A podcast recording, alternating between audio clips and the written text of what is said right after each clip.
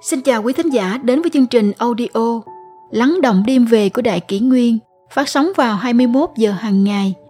Đại Kỷ Nguyên hy vọng quý thính giả có những phút giây chiêm nghiệm sâu lắng sau mỗi ngày làm việc bận rộn. Hôm nay, chúng tôi xin gửi đến các bạn thính giả câu chuyện sự thật nguy hiểm về đạo đức đằng sau trào lưu vì sao độ ta không độ nàng. Những ngày vừa qua, bài hát trong bộ phim cùng tên Độ ta không độ nàng đang gây suốt trong cộng đồng mạng bởi âm nhạc kết hợp giữa cổ đại và hiện đại nên rất dễ chiếm được cảm tình của người nghe. Ca từ đậm chất thơ và thiền cùng với nội dung về một tình yêu trái ngang càng khiến cho nhiều người, nhất là giới trẻ, yêu thích. Nhưng đằng sau trào lưu lại thường có những hệ lụy kèm theo. Nếu như vậy, điều này phải chăng lại chính là nguy hiểm đối với cả một xã hội? Và sẽ thế nào nếu giới trẻ học theo? Rằng nếu phật đã không độ nàng, vậy thì ta sẽ biến thành ma quỷ để bảo vệ cho nàng. Ai cũng hiểu rằng đức phật từ bi cứu độ con người thế gian, không kể là nam hay là nữ, là già hay là trẻ. Bởi vì đối với phật, tất cả các sinh mệnh đều là chúng sinh cần được cứu. Thế nhưng, thuận theo trào lưu rất nhiều người trẻ hiện nay đã không còn chú ý tới lời nói của mình. Mượn phim ảnh bày tỏ cuộc tình ngang trái để trách phật rằng tại sao lại không độ người còn lại. Người xưa khi nhắc đến phật thì trong lòng khởi sinh sự tôn kính, lòng kính ngưỡng vô hạn.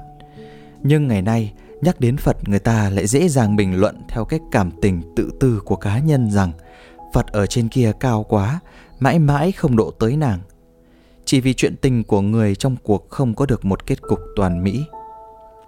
Với xã hội mà hiện nay đạo đức đang từng giờ trượt xuống dốc như không phanh, thì không phải những gì nổi lên đều là chân chính. Nhưng lựa chọn có thuận theo nó hay không lại khiến ta phải tự nghiêm túc mà hỏi chính mình. Nếu không có lòng kính phật, sẽ nhận hậu quả như thế nào? Xưa nay không phải là không có bài học để đời cho việc này thần phật vẫn dõi theo con người dưới thế gian từng giây từng phút. Thần phật đã gửi thông điệp từng ngày cho con người để cảnh báo về tai họa sẽ ập xuống thế gian bởi chính con người.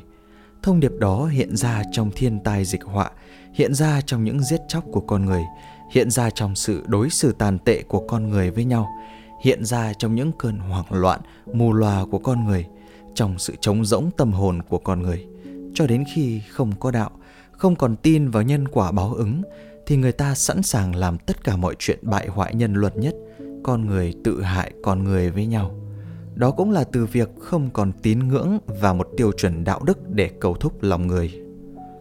Có câu chuyện được ghi chép trong một cuốn sách của tác giả lâm thành huyền kể rằng, tại biên giới tỉnh tây khương tiếp giáp với tây tạng, có một bà lão sống trong túp lều tranh chật hẹp chồng và đứa con trai duy nhất của bà đã qua đời bà cũng đã nếm trải quá nhiều đắng cay cho một kiếp người vậy nên nguyện ước duy nhất của bà là sống sao cho tâm hồn thanh thản bình yên. Mãi sau này, một người đồng hương tốt bụng dạy cho bà câu thần chú của Quán Thế Âm Bồ Tát gọi là Lục Tự Đại Minh Chân Ngôn gồm có 6 chữ vàng Úm Mani Bát Mê Hồng và khuyên bà hãy chỉ niệm thường hằng để tiêu trừ tội nghiệp.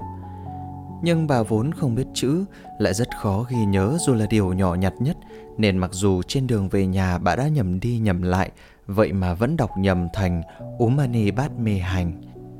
Từ đó ngày nào bà cũng tụng niệm cầu thần chú, cả khi ăn, khi làm việc nhà, khi sới đất trồng vườn hay khi ngồi tĩnh lặng trong căn buồng hiu quạnh, không lúc nào bà dám buông lời.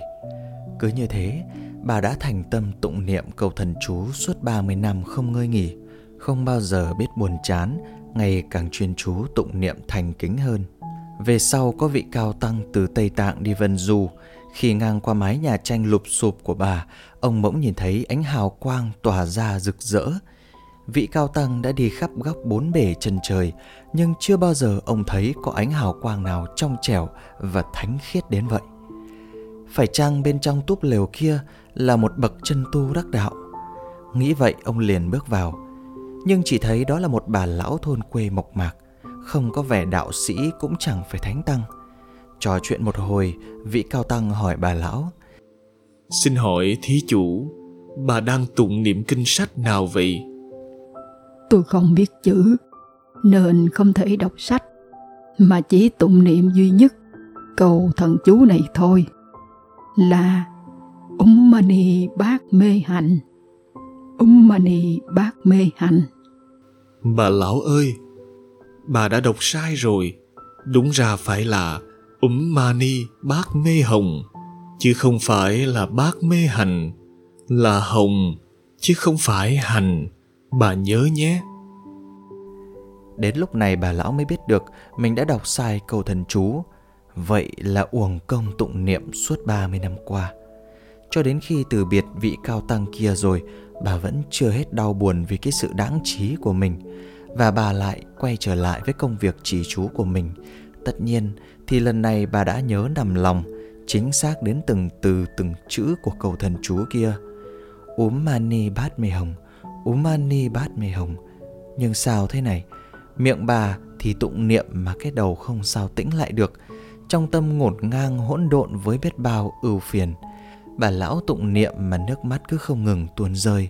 Bà nghĩ, chỉ vì sự nhầm lẫn kia mà công quả biết bao năm qua, Thảy đều trôi theo làn gió. Thật đúng là dã tràng xe cát biển đông. Vị cao tăng kia đi được một đoạn đường. Ông ngoái đầu nhìn lại túp lều tranh của bà lão lần cuối. Nhưng kìa, Lạ chưa? Hào quang lúc trước đâu mất rồi. Sao chỉ thấy một túp lều liêu siêu trong cát bụi? Lúc trước mây lành cuốn quýt bao nhiêu Thì bây giờ chỉ còn lại vẻ âu sầu buồn bã bấy nhiêu. Ông giật mình hiểu ra tất cả Vội vã quay đầu lại. Nữ thí chủ ơi Là bần tăng đã nhầm. Xin bà lượng thứ Bà cứ tụng niệm như trước kia Là được rồi nhé. Ồ vậy sao? Cảm ơn Thánh Tăng. Thật may quá. Tôi cứ tưởng công sức của 30 năm qua đều đổ sông đổ biển. Nhà sư lại tiếp tục lên đường, còn bà lão thì trở lại với câu thần chú trước kia của mình. Lúc này tâm hồn bà rộn rã, tươi vui, thậm chí còn vui vẻ hơn trước vạn lần.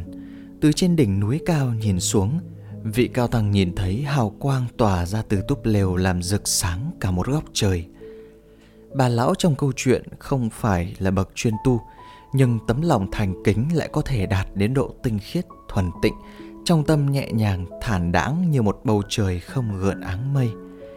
Thế nên, dẫu phát âm sai câu thần chú, thì cái tâm thuần tịnh của bà lại có thể cảm hóa cả đất trời, ứng nghiệm tất cả những hạt đậu vô tri.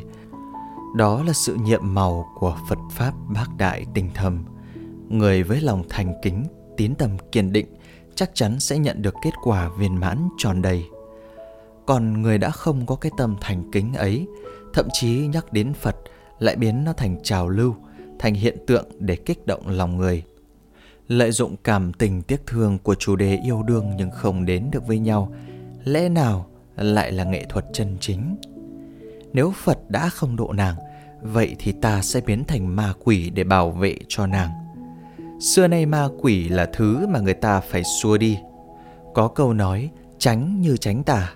Kể cả trong ví von người ta muốn tránh đi cái gì thì cũng ví phải làm được như tránh tà ma. Vậy mà nay một người xuất niệm muốn làm ma quỷ chỉ để cứu lấy tình si mê muội vốn là điều hư ảo nhất nơi thế gian này. Điều mà người tu hành trần chính nhẽ ra phải lấy đó làm giới để cẩn trọng ngôn và hành của mình. Hình tượng như thế lẽ nào lại đáng để chúng ta học theo? Đối với cả một thế hệ trẻ, nếu không tỉnh táo để nhận biết được lẽ phải, nếu không phân biệt được điều gì nên làm và không nên làm, phải chăng đó chính là sự nguy hại cho tương lai của cả một quốc gia?